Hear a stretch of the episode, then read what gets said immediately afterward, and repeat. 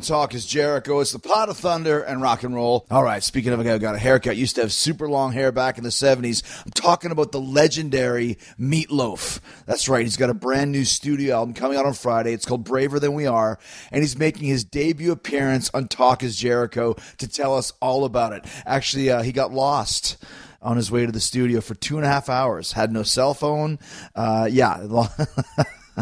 You'll be able to hear that when the conversation starts. But when the conversation starts, it's a good one. He's got some killer stories about working with his longtime collaborator, Jim Steinman, on one of the biggest selling records of all time, Bat Out of Hell, uh, and the Bat Out of Hell 2 records, which I think have sold almost 100 million records combined worldwide. Jim wrote the songs, Meatloaf sang the songs, and yes, there are songs that Meatloaf wanted to do that Jim wrote, but he gave to other artists like Celine Dion. There's a great story. Meat will also tell us what he thinks, why he thinks Bat Out of Hell was so successful, why he calls himself an actor playing a singer. Have you seen his live shows? He's so uh, intense on stage. He's also uh, going to talk about his son-in-law, Anthrax guitar player Scott Ian, and why he initially did not like him. All right, Scott's married to Meatloaf's daughter Pearl. They've been together a long time, and what you're going to hear at the beginning of this interview is part of the story of how it happened, or actually almost didn't happen in the first place. Uh, I sat down with Meatloaf in a small studio outside of Austin, Texas, pretty close to Meatloaf's home. But the studio, um, well, I'm not sure if it wasn't really. It's not really. It wasn't really hard to find. It's just uh, for whatever reason, I guess he hadn't been there and didn't really know where it was. It was pretty close to his home, but Meatloaf actually drove around for almost two hours looking for it. He couldn't find the studio. He didn't have a cell phone. Ultimately, gave up and went back home. When he got home, his wife told him to get back to the studio and got him to the interview just in time. Uh, I had to leave to catch a flight. It was right after our last um, international tour where we went from, uh, we were in Australia and New Zealand. We got back and I drove from Corpus Christi to Austin specifically to talk to Meatloaf. I think we were supposed to meet at 1, ended up starting at about 3.10 and I had to leave at like 4 to catch my flight. So uh, we got 50 minutes with, uh, with Meatloaf, but that's where the interview starts. You hear him talking about not being able to find the studio studio, and that is exactly why he was so flustered. It's a crazy story, uh, the type of story that uh, I love to tell. Speaking of crazy stories, we just got back from the craziest travel tour of my 26 year career. Uh, we flew from Kansas City Raw to Atlanta had a four over layover in Atlanta, then flew to London, got into London at about nine in the morning. By the time we got to the hotel, it was about noon. Left, I think, at five thirty to go to the venue, the O2 Arena in London. Did a sold out show. There was over a million dollar house in London. That's a true story. Had a killer match with Roman Reigns. Went back to the hotel and had a couple drinky winkies with my friend Jack Slade and uh, the the club and a couple other dudes. Then we got up in the morning, flew to Hong Kong uh, had a three hour layover in Hong Kong, then flew to Manila. We got to Manila, I think, at about one o'clock. Left to go to the show, I think, at six did the show, came back to the hotel, showered up, had a bite, went straight back to the airport at one o'clock. Left, I think, at three thirty or four in the morning for China. Landed in China at noon. Left for the building at five. Did the show in China once again. Uh, another great match with Roman Reigns. Came back to the hotel, recorded a hilarious talk and shop live in Shanghai podcast. Uh, got uh, pretty crazy it's pretty crazy. It was a crazy night. Got back in the plane, flew back to uh, to Detroit, and then Detroit to Baltimore. When I got uh, to the airport in Detroit, it said uh, you grab your bag, you go through customs. It says take a right to make your connection, take a left to exit the airport. Everyone uh, was supposed to take a right to make a connection to Baltimore. I couldn't take it. I just took a left. I walked out of the airport like a damn G. Walked out of the airport, uh, changed my flight, got a hotel in Detroit, and just relaxed there. That was exactly what I did.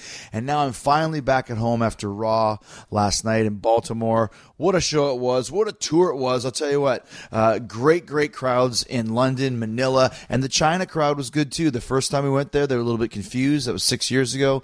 Now they were rocking. They were chanting, holy shit. And they were chanting, this is awesome. So good to see we're breaking into that Chinese market. But I'll tell you what, it was 40 hours in the air in five days.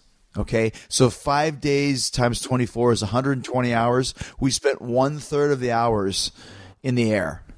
What do you think of that? Just, just, just picture that for a second. 40 hours out of 120 flying. That's the kind of crazy weekend we had. Three continents in five days, but that's the life of a WWE superstar. It's uh, touring the world like a rock star, man. Touring the world like Meatloaf. Very, very crazy stuff. And speaking of crazy, let me tell you about Team Tiger Awesome. What a show they've got going on on the Jericho Network. Mundy, Gage, and Truly. You know them from their appearances right here on TIJ. Star Wars Symposium, Who's Hot and Who's Not, the Summer Movie Preview. They got their own podcast now. The second one I signed to the Jericho Network right here at Podcast One.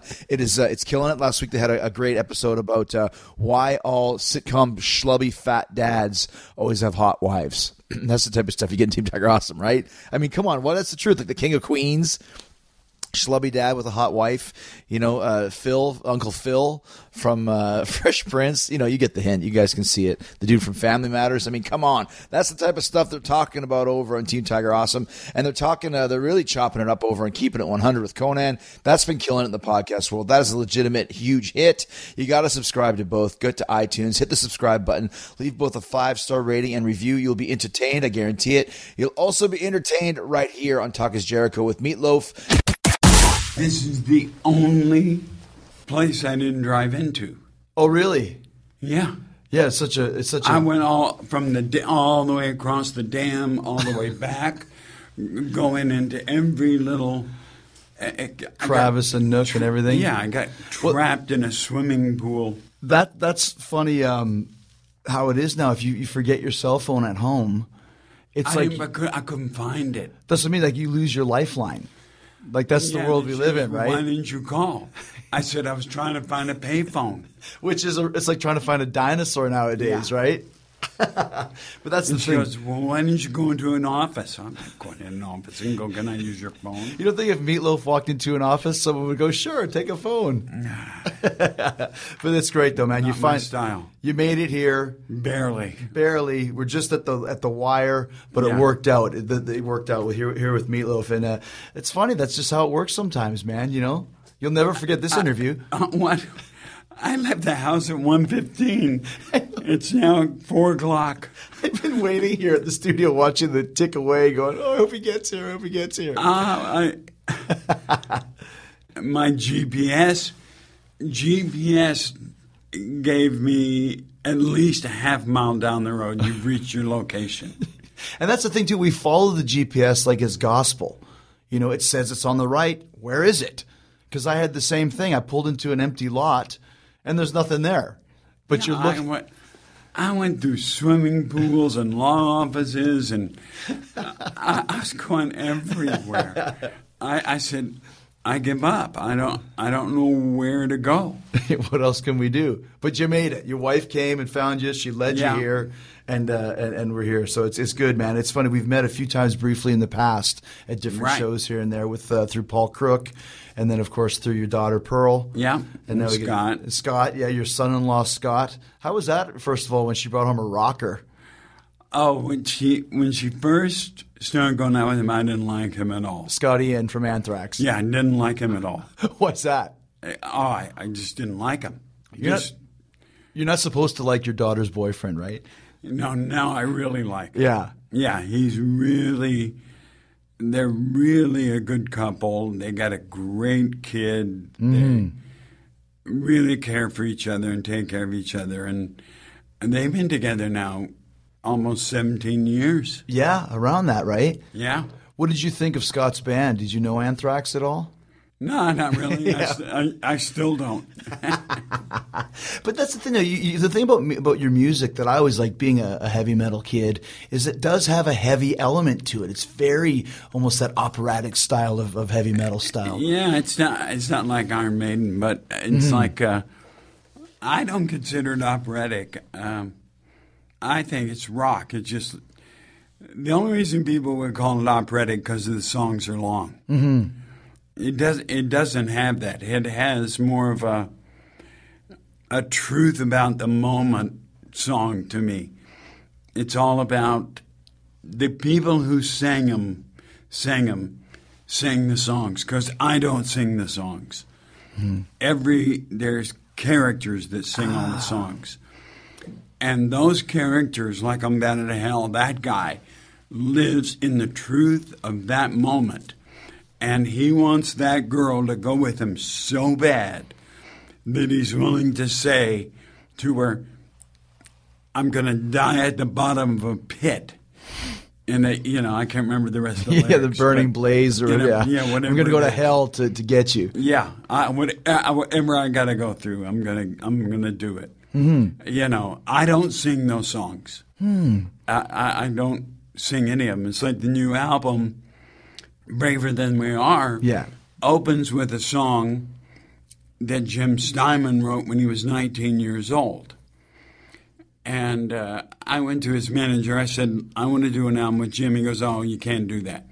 So I left his office and kind of went, F you, and got in touch with Jim. And Jim goes, Yeah, let's do it. I got, I got a bunch of stuff we can do.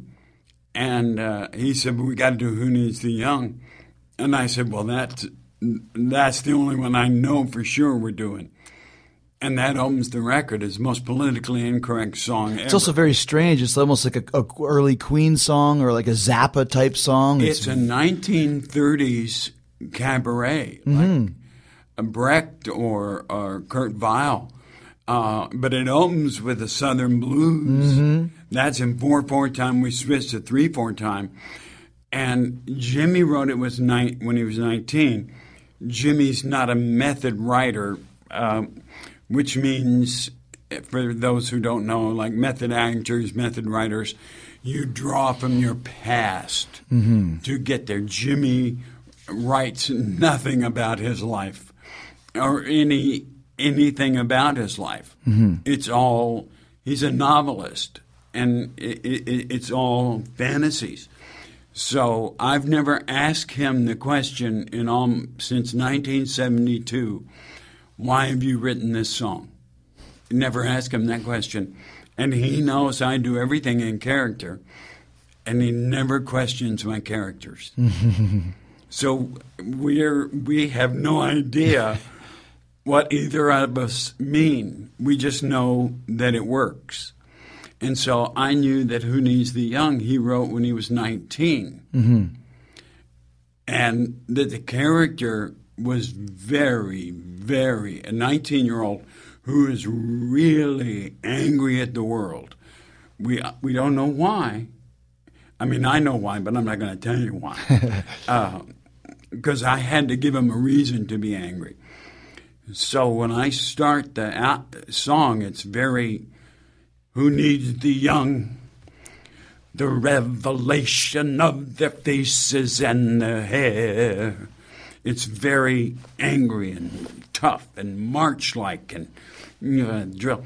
And as and it gets into the bridge, it gets even who needs to, you know, mm-hmm. their eyes just aren't what they were. Their eyes just aren't what they were. Anyone left who can see, and and then then at the end he starts to calm down, and I get him more lyrical and more, mm-hmm. you know, he's he's quieter and he's, and so at that point on Braver Than We Are, I decided that every character on the record would be 19 years old. Hmm. And it was all fairly easy to, to put them in that place. And like when the girls would come in, like on, on uh, uh, uh, going all the way. yeah, going all the way. Um, Ellen and Karla, I explained to them where I was coming from. And, you know, I coached them a little bit, coached. Uh, they're, they're both actresses, so they don't need a lot of coaching. The hardest one to put together was a song called Souvenirs, which is really probably, if I was going to do it in a character it should be somewhere around between 35 and 40. But I had to I had to make him 19. And so I did and it, it was very funny uh, in the studio I guess the character was so like intense that Paul Paul Crook, who's the producer, did a great job.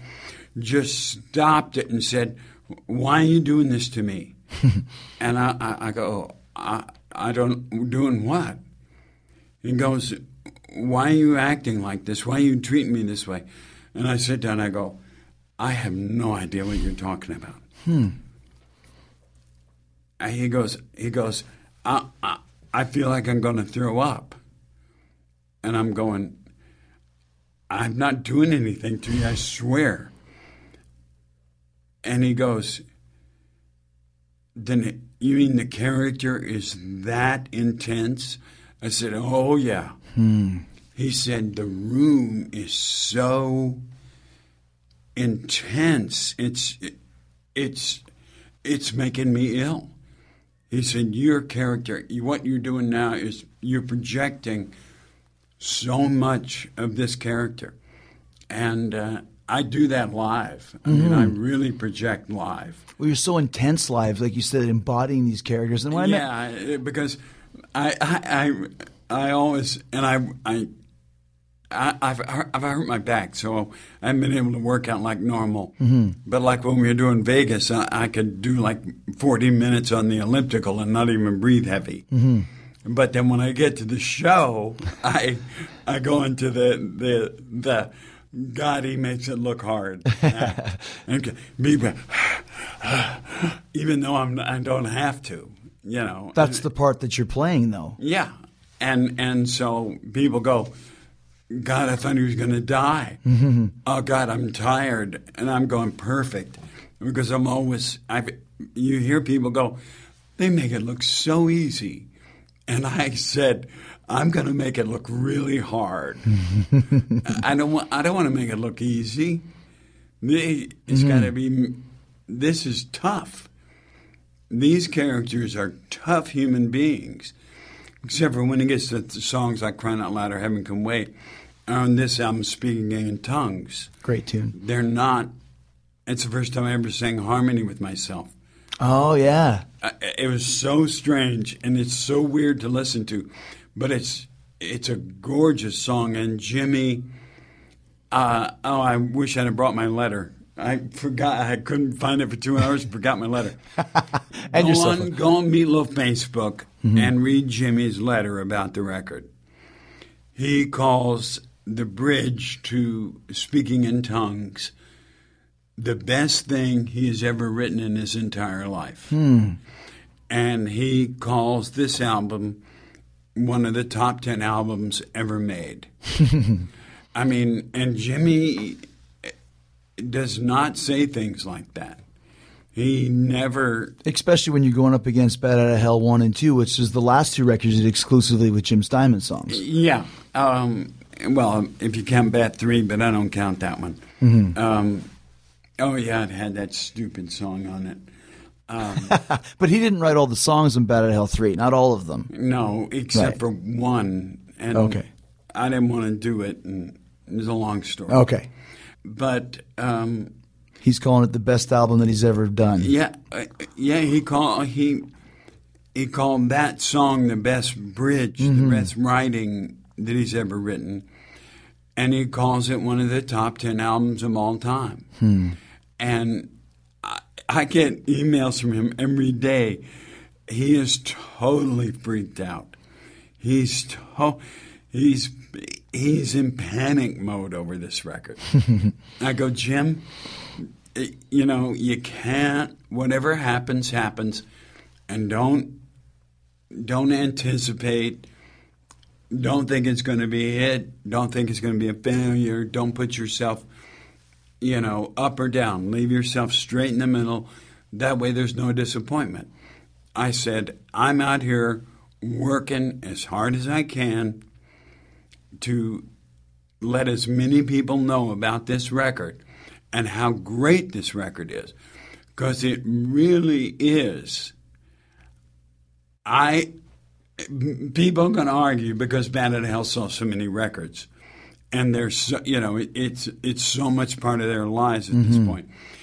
But I think Braver Than they, We Are is the best record we've ever made. Really? Yeah. Wow. Because, like you said, there's such a monstrous legend between Bat and Bat 2 as well. To say that, it's, it's some pretty big yeah, words. Jimmy thinks you know, bat and this one. Uh, this one blows bat two away. Uh, but bat of hell is going to be hard to argue with anybody about because it's been around so long and become. It depends on what you read, whether it's the third biggest selling record of all time or the fifth biggest selling record of all time. I don't really care. Nobody's ever going to catch us. It's huge, yeah. Yeah, it's it's over 44 million. How does it How does it feel? Forty four million, third biggest of all time. You probably got Thriller, Eagles, Best of, and you, and that. Well, you got Thriller, Back in Black with ACDC. Oh, okay.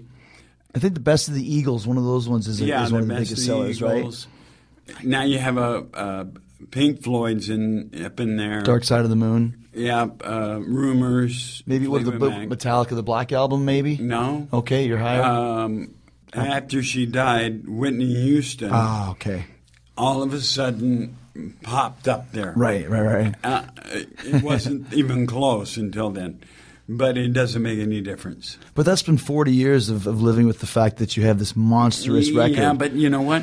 It's like you know this.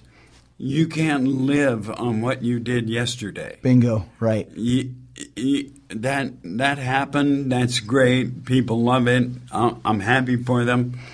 In fact, I tell them, take my name off of it. Put your name on it, because I will never tell anyone about. It's just like I don't know why Jimmy wrote it, and I'll never tell anybody the character your uh, that I used in singing it because I want people to find their own images. Mm-hmm. I want it to belong to them.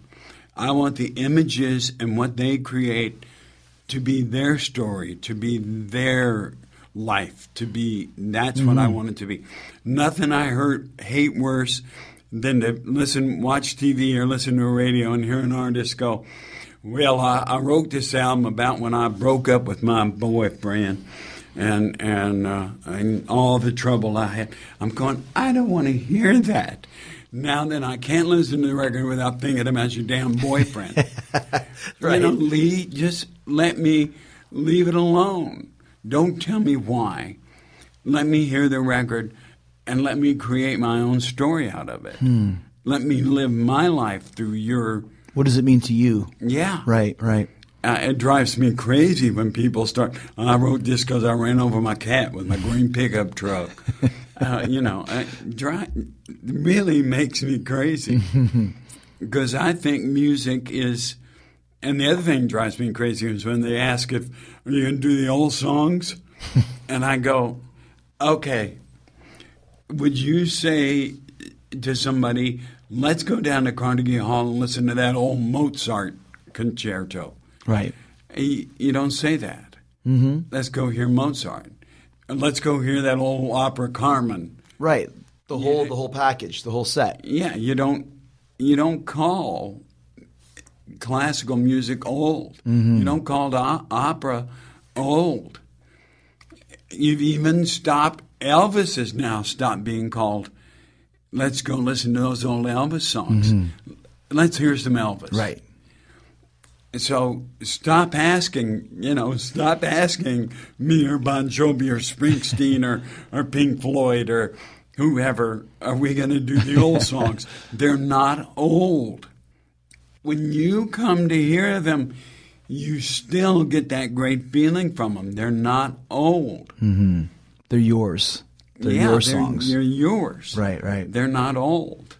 And they're not old to me because every night they're different.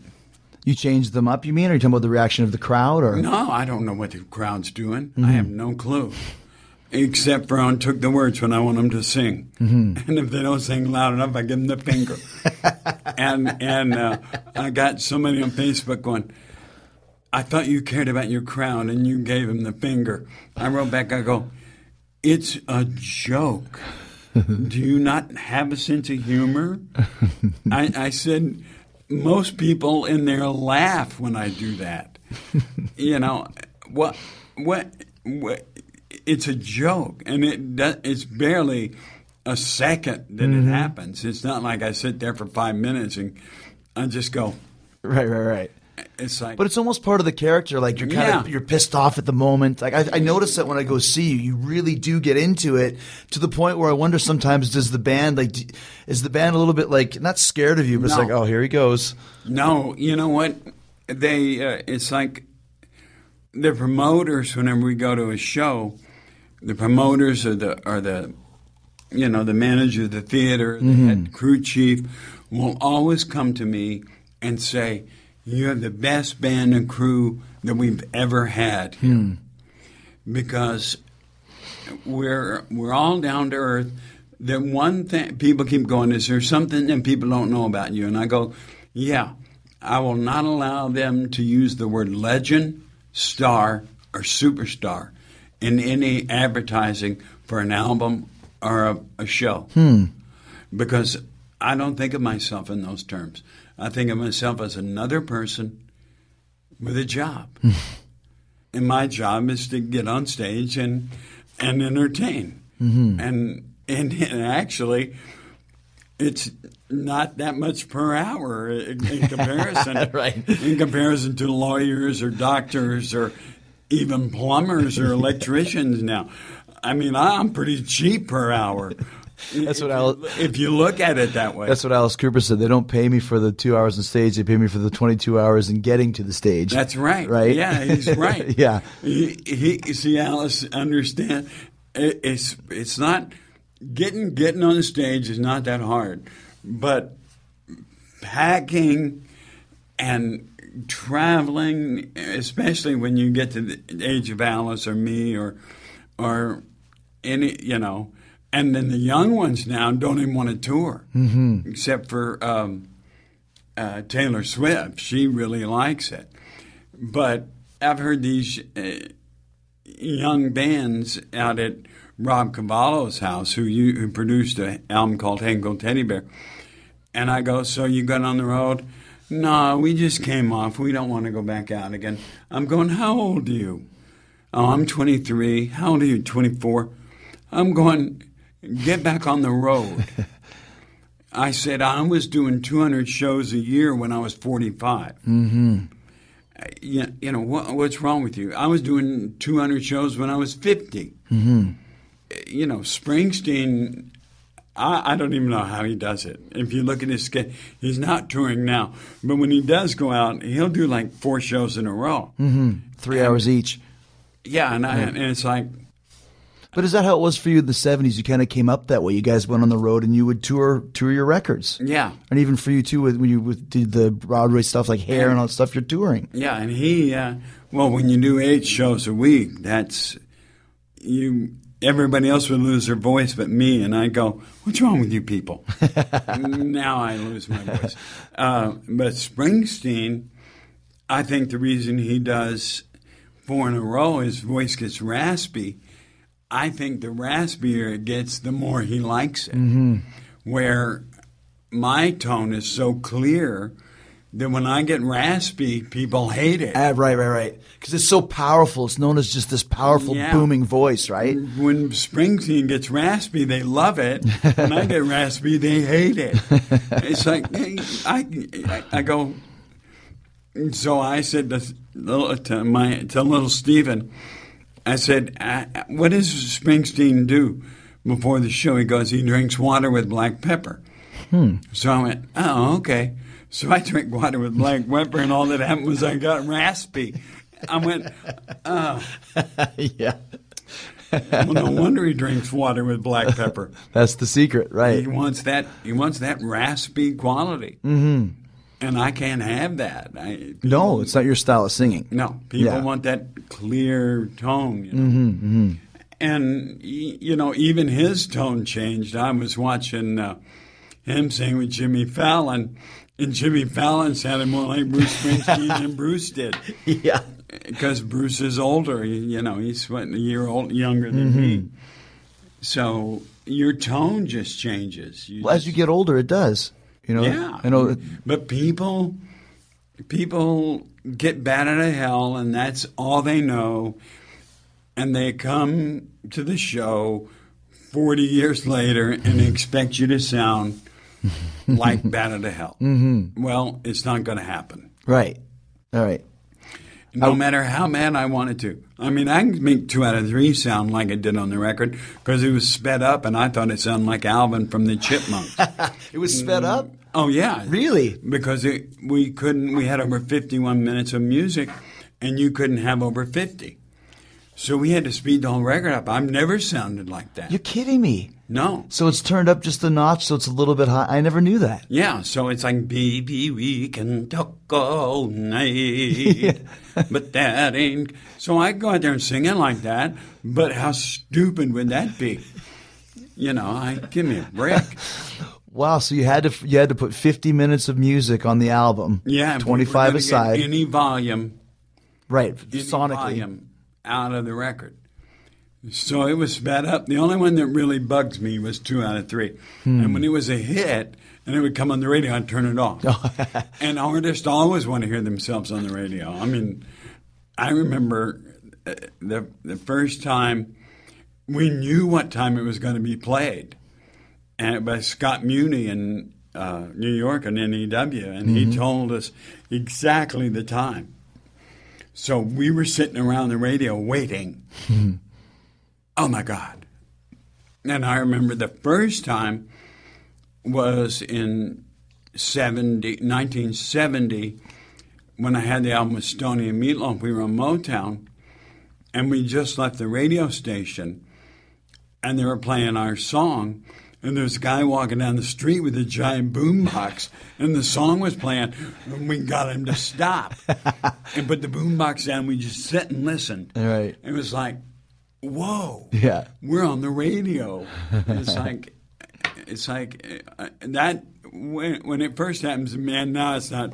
It's like okay, well, I do want to hear speaking in tongues on the radio. In the radio, yeah. If there's Yeah. anywhere they even play rock music on the radio. You know, there is to- Triple A and National Public Radio still plays. Yeah, No, that- they really? play Okay. Music, and they sell records like crazy, and. Uh, uh, classic rock won't play because they only play The they don't classic. play yeah. new stuff. Right. Which always blows my mind. Yeah, You know? yeah, it doesn't make any sense whatsoever. Ah, the sweet sound of sports you love from Sling. The collide of football pads. The squeak of shoes on a basketball court. The crack of the bat on a home run. The slice of skates cutting across the ice. But what about this one? That's the sound of all the sports you love, all at once. Starting at $40 a month. Experience it all live with Sling. Sling. Let me ask you a question quickly. You're talking about like uh, "Bat Out of the Hell" or "Paradise" or you know um, the the songs that you released as singles. They're long songs, especially from the first "Bat Out of the Hell" record. Was it hard to try and sell them to radio? Like we've got a six minute single, we've got an eight minute single. No, radio just um, we we edited two out of 3 Mm-hmm. and they played that and took took the words was already short enough for them. Mm-hmm. And in Paradise, they just picked up on, and DJs loved it because they said, "We love your music. We can go to the bathroom. We get a cup of coffee. Uh, we love your stuff." Just put your song on and leave for ten Yeah, minutes and come yeah, back, yeah, right? Yeah. they loved it. They absolutely loved it. But uh, this uh, new album, Braver Than We Are, I'm going to go back to it again. Sure, of course. Um, Because that single too, when you're talking about uh, uh, going all the way, that's 11 minutes long as well. Yeah, and they we made they they, they this ring company has has been driving us crazy, giving us last minute notices for stuff. So my assistant comes in after the show and goes, "I just got this email. They want an edit of uh, going all the way." And I'm going, "Well, how are we supposed to do that?" And so we get on the bus, tour bus, and Paul goes, Well, only thing I got's an MP3 of it. I mean, we can edit it. I can't crossfade it properly. And so we had to send it to him, and Rolling Stone started playing it on their website. it was sounded terrible. I mean, we hated it. And finally, we made a real version of it, which now everybody's got. It's mastered. Um, but I kept telling the record company that's not the first single. The first single is "Speaking in Tongues," I said, first of all, it's only three minutes. We can make it 337, which is perfect for radio. And Stacy, Michelle just blows the roof off the song. The, the vocalist on it, the female vocalist the, on it. the, the girl. right. Uh, she she's out with Kid Rock right now. She's been with Kid Rock for about ten years, and she's engaged to. Um, oh, the guy who played on the record, um, Guitar player? Or? Rickey Medlocke. Oh, Rickey Medlocke. Okay. Yeah, From Lynyrd Skynyrd. from Lynyrd Skynyrd. He plays the end of Train of Love, slide guitar. And really, what the record should do, and if I could, I would have put the record on a disc about six times hmm. and just cross-faded that slide guitar into that begin that opening So it's one big loop. and just the record just keeps Yeah. playing because the record is I and seriously I have listened to this record more times than I have listened to all the other records I've made accumulatively. I this record is hypnotic. And I, I just put it on the other day just to I was checking some speakers and it started and i just i just started listening to it and all of a sudden my eyes were closed and i was off somewhere and i was into souvenirs and my wife comes in and goes hey are you going to eat dinner That's like 45 minutes into the record. yeah Yeah. Uh, it's like i'm going what i mean it was like it's hypnotic i mean it's really hypnotic What is the magic between you and Jim Steinman? I mean, they're definitely, like you mentioned, the three biggest records that you've done have all been with him exclusively. I think the magic is I don't ask him what he writes about. He didn't ask me what I What you're sing singing about. about, yeah.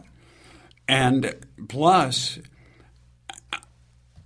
he's he's one of the top ten writers ever to live. Mm-hmm.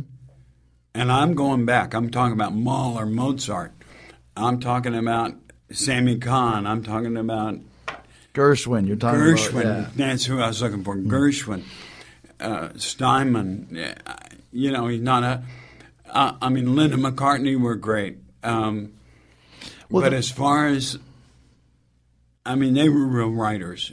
Steinman is a true writer. He's not somebody that talks about, you know, I want to have sex with my girlfriend. uh, I mean, he does, but In, in very clever ways. Yes, in Right. clever ways. For other people, I mean, he knows how to turn a phrase. Mm-hmm. And his classical stuff, which people don't really ever hear, is phenomenal. Hmm. Yeah, I haven't heard it. No, nobody has. Yeah. uh, I have. I've heard some. Was there ever a Steinman song that, that he gave to somebody else that you wish you would have done? Well, we were gonna do. It's all coming back to me now on that too, mm. but I wanted it as a duet, and he said to me, "Well, we've already got a duet in Anything for Love. Let's save It's All Coming Back for Me Now for the next record." I said, "Okay, that's a deal." And then Celine called him up and goes, "You got any songs?" And he gave it to Celine. That I think that's the only time I've ever been mad at him. What the And? I called him up and I said, "What are you doing? This was supposed to be in our next record." Yeah. He goes, "Well, Celine called me and and asked me if I wanted to produce it, and and I, I couldn't say no, and I I went, okay, fine, but I I think that's that may be the only time I've ever been mad. Mad at him for giving it away. Yeah, because he's got so many great songs. Like "Totally Eclipse of the Heart" is is totally Well, that a was Meatloaf that type was song. a- that was I don't think it was a finished song, Mm-hmm. but it was in a contract that uh, "Making Love Out of Nothing at All," "Total Eclipse There's of the another one, yeah. and one other song. Holding up for a hero, maybe. No, Okay. no, Let's a another song never got written. Hmm. They were supposed to be on the next record, mm-hmm. and uh, Jimmy wasn't producing it. Jimmy was in the middle of something, and Tom Dowd was going to produce it, Mm-hmm. Who's a very famous producer. In fact, he's the person who invented editing. Oh wow. Okay. Frank Sinatra, he was an engineer at Frank Sinatra's studio recordings, and Frank liked uh, this piece and this piece, and they said, "Well, we got to do it over." And Frank goes, "Uh, "My voice, I can't do it over. We're going to have to wait." And Tom goes, "Wait, I, I think I, think I can do this." And he edited, did two pieces together, Oh, okay. and So there it's go. like a new thing was Yeah, born. yeah. editing Right. and it was Tom Dowd. Hmm. So um, CBS was having a huge. Oh, they were. Oh, I, I know what it was. Stein wasn't doing anything, and nobody would let him do anything because he created such havoc over his the record that I was supposed to do, but I couldn't do bad for good. Mm-hmm. That the record company got so mad, they called up Tom Dowd and said, "If you do any Jim Steinman songs, we're not paying for them." Oh wow. So here I sit with Total Eclipse of the Heart and making love out of nothing at all. That later became number one and number two in the country at the same time. And I've said that, and Bonnie Tyler goes, "Oh, he didn't. He didn't have Total Eclipse of the Heart." I'm going, "Well, no, I didn't have the song, but I had the title on a piece of paper that I was supposed to get the song. No, whether it was written, I don't know. Mm-hmm. But that I'll show you the piece of paper." It does have meatloaf written Yeah. all over it, Yeah. though. Yeah, yeah, yeah. And um, so, and what's interesting on this record is, is Steinman wanted people to hear where certain pieces came from. song called Skull, Yes. and on Skull, the lyric "Turn Around, Bright Eyes" is Yeah. on there, and that's where it originally came ah, from. Oh, from Total Eclipse of the Heart. It, it- you know, it came from that song "Skull." Right, but but that's from but later And then appeared in Total Eclipse of the Heart. With Jimmy Barr stuff, that song "Going All the Way Tonight" is taken. Well, two verses are re, are new. Then "Going All the Way" is from some musical that never happened, and "Braver." The chorus of "Braver Than We Are" is from the musical uh, "Dance of the Vampires." So he's got all intertwining. Yeah, they're all intertwined. He does that. He bars them himself like crazy. You're allowed to do that. And so I said, What do you think about me doing Total Eclipse of the Heart? He said, I think it's a great idea. And I said, But I'm not, it's not. I said to him, The production sucks. And, he, and there was a pause, and he goes, I produced that. and then there was another pause, and I went, Oh, foot and mouth. and uh, then he laughed. And it sounds nothing. And and I gave it the, the, the dramatic interpretation that it really needed. And Stacy and I raised it two keys from what Bonnie had. Hmm. I still wanted it higher, hmm. but Stacy Michelle was at the top of her range, and I had I had already coached her in how to do it. So I wasn't going to try to bring somebody, and she's got a great voice. So I wasn't going to try to coach somebody else, and I, and it wouldn't work with Karla or Ellen or, Right, right, right. And Stacy was perfect. But you can hear her; she's at the top. Yeah, top of the range. Oh man, of the top of her. range. Ah, the sweet sound of sports you love from Sling. The collide of football pads. The squeak of shoes on a basketball court. The crack of the bat on a home run. The slice of skates cutting across the ice. But what about this one? That's the sound of all the sports you love, all at once. Starting at $40 a month. Experience it all live with Sling. Sling. Let me ask you quickly about uh, a fun thing that you did on the Pick of Destiny movie when you sang Kickapoo with you and Jack Black and Ronnie James Dio. That's a great tune. Yeah, they they fooled me on that one. Oh, did Uh, they? Yeah, they came, they said, "Can you come up and do a demo?" I said, "Yeah, but uh, you got to let me redo it." And so I was on my way to Vegas to a football draft. So I stopped by the uh, was the Chemical Brothers, yeah, house, and did that in about 10 minutes oh, really? Just banged it out? and never heard from them again. and the next thing you know, that's what's in the film. Sounds great, though. Yeah, I went, okay. but, you know, once you got away from the movie and I wasn't that character, mm-hmm. as me watching myself full Queen and, and these people off the walls, The posters, yeah. oh, it was like, oh my God. but as his father, it was a piece of cake. Right. You're playing his evil father. Oh, yeah. I, I don't like these people and I don't want them up here, and that's it. yeah. And I didn't know Dio was on the back of the door, or he would have been gone. Right, right, right. but I just love the combination of these two powerful singers together. Yeah. That was good. Uh, another thing I want to ask you is funny. Somebody told me this. Is this true? Did you play in a WWF music video? Play drums? Yes.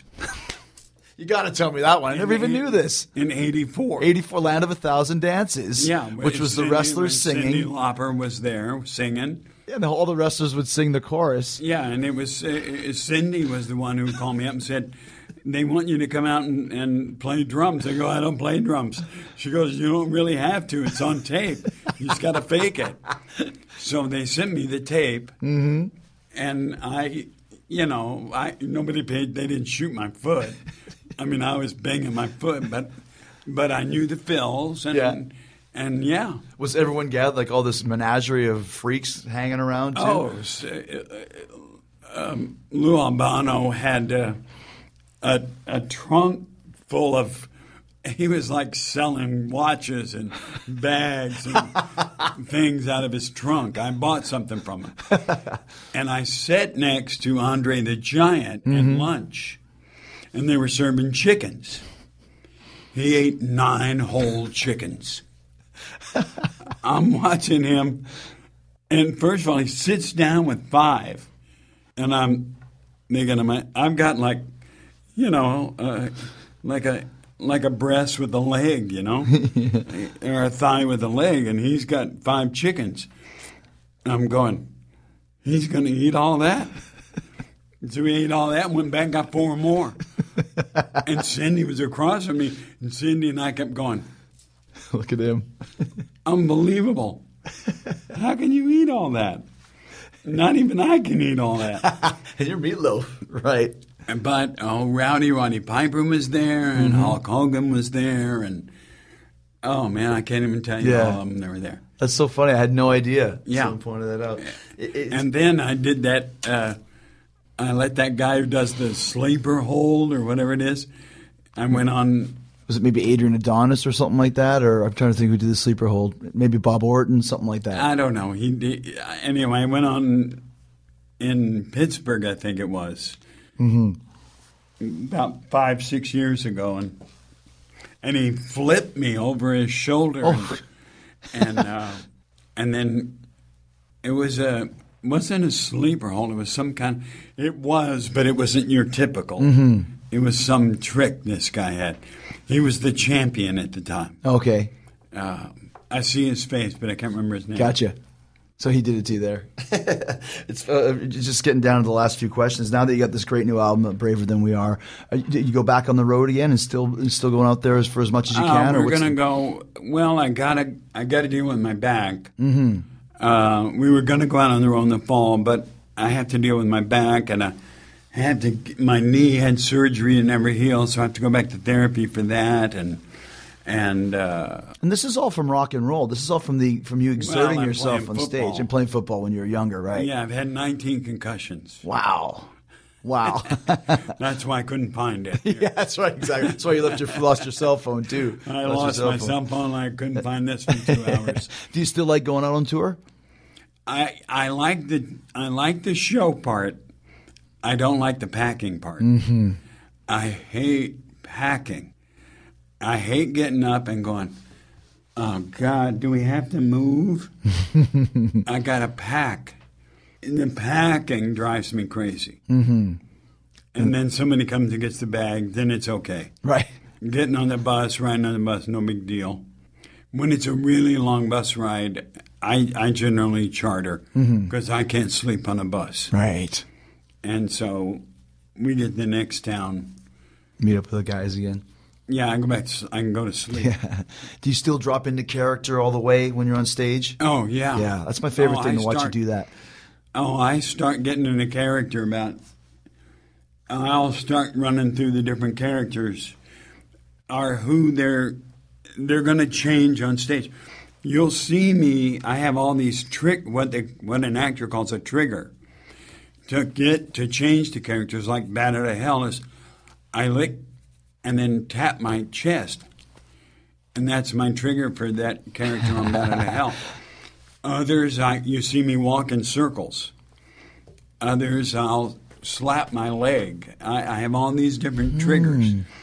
And if you really come to the show and you watch me, you'll see that every song, each of those guys has different hand movements. Hmm. And they, they one might stand leaning to the right, one might stand leaning to the left, one might stand straight up, not have the mic at all. And they all have different hand movements. Like the bad hand movement is that. Um, it's they just all are they all have different movements, and I learned that from Brando actually. Because Brando, that's what he would do first before every character, before you ever study the line, is get the physical attributes of the character. Oh, So I've recorded the songs, but before I go to rehearse them, I will get the phys- physical attributes of that character. Now, the characters might change, but they will have the same phys- mm-hmm. physical attributes. That's too complicated. That's part of being a good singer, though, is really uh, finding. It's like acting. You're, Well, you're, you're turning Rob into that. Cavallo put it best. Meatloaf is an act, is an actor who acts like he can sing, and I thought that was the best description of me that anybody has ever said. Is an actor who acts like he can sing. I La- thought that's it's perfect. that's perfect. Last two questions. What's your favorite song on Braver Than We Are? Thinking what you're going to say. And what's your favorite song to play live out of all your songs? Well, my favorite song to play live is for crying out loud. Really? but I can't do it because uh, we did it on uh, what I thought was going to be my last tour in the in the UK. Uh, Uh, we did Bat Out of Hell in order. Mm-hmm. We did Bat and ended with Crying Out Loud, and every time I go to sing Crying Out Loud, I start to cry hmm. before I ever start. And I tell the audience, we're going to do Crying Out Loud, but I'm going to cry first and I'll cry and I'll go, okay, I can't start till like, and I, I, I can't help it. I think hmm. it's the best love song ever written by any by by Gersh by anybody. Uh, I did a Gershwin track with George Martin. Somebody loves me, I think it's called. And uh, George Martin said to me, "How do you want to do it?" I said, "What do you mean? How do I want to do it?" He goes, well, you know, like uh, this guy came in and wanted to do it blues. This guy came in and wanted to rock it a little. I said, well, they were wrong. I said, we're going to do it like Gershwin. He goes, are you kidding? I go, well, why would you change Gershwin? And he goes, I love you. I go, well, yeah. and, it's like, you don't change Steinman. Yeah. You keep it good. Yeah. Keep it the way it's supposed to be. And your favorite song on uh, Braver Than We Are?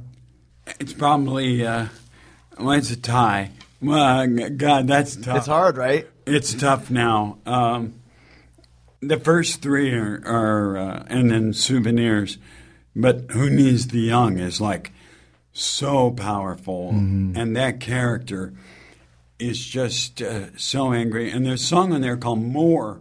That's a great tune. Well, I never knew it was recorded before.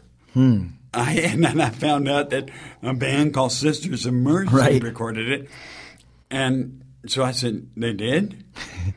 and that character is a 19 year old serial killer, by the way. Oh, okay, of course. if, if you really listen to him, you'll hear it. And so I listened to Moore's version and I went, yeah, okay. That I mean, they did it real pop. And we did it rock. Yeah, I mean, yeah. we did it like heavy metal. Yeah. But between Who Needs the Young going all the way and Speaking in Tongues. All great tunes. Yeah, the, uh, the my first three are my favorite three. The uh, the character of a 19 year old in every song. I love it. Yep. And the last one, Train of Love, which I forgot to tell you, is everybody will think it's about a guy trying to find a girl, but I did it as a 19 year old trying to find himself. Hmm. That's great. I've been knocking on your window. I've been knocking on your door. I've been just, I've been waiting for a reply. You know, it's like, and I ended, I added lyrics to the song, and I ended the song with, I don't even know who I am. Gotcha. Right. And everybody who hears it will think, oh, it's about a girl. It's not. Hmm. It's about a 19 year old trying to discover who in the hell he is. Trying to find himself. Yeah. I'm glad you found the studio today. It was nip and tuck. I know, man. It's like I, I And I said to my wife, "You know where it is?" She goes, "Yeah." And we drove right past it. I mean, yeah, it's like I said. I hate to cut us short almost, Well, but I gotta hit the plane gotta too. So you gotta go. You- It's great talking to you, man. Nice talking to you. Thank you. you so glad much. we- I'm glad Me I too. got here. I know. Me too. I too. mean, I had given up. I literally had given up. Thanks, Meat. Yeah, man.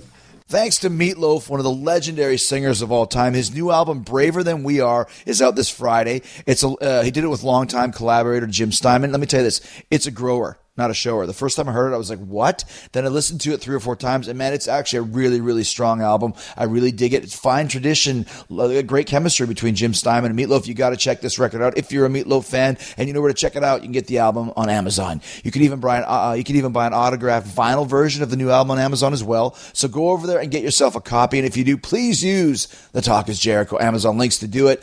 Check out them Amazon links at podcast1.com. You click on the Killer Deals button in the top right corner of the page, then you hit the Talk is Jericho button. I got Amazon links for USA, UK, and Canada. Every time you use the Talk is Jericho links, Amazon kicks back a small percentage of this show to cover production costs, no extra fees hidden challenges. And if you buy something on Amazon using my links, take a picture of it, post it on the Twitter at Talk is Jericho. I will retweet it and follow you. That's the type of uh, rocker I am. Go to podcast1.com, click on the Killer Deals button, uh, and then uh, go to that top right corner of the page and hit the Talk is Jericho button. All right, all the great sponsors are there as well. DDP Yoga, get 20% off the DDP Yoga program, plus three months of full access to the DDP Yoga Now app. You go to ddpyoga.com slash Jericho. DraftKings, use my promo code Y2J to play for free with your first deposit at DraftKings.com.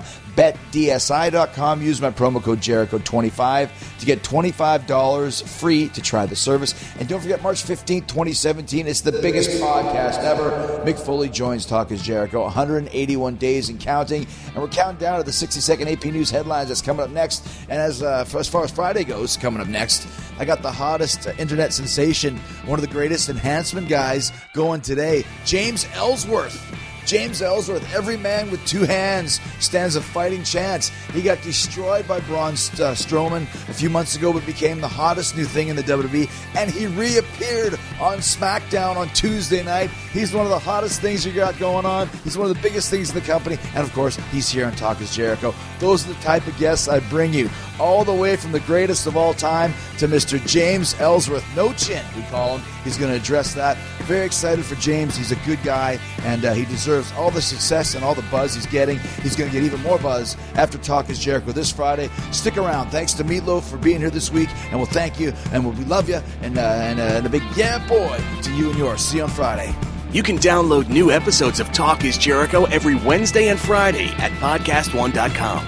That's podcastone.com.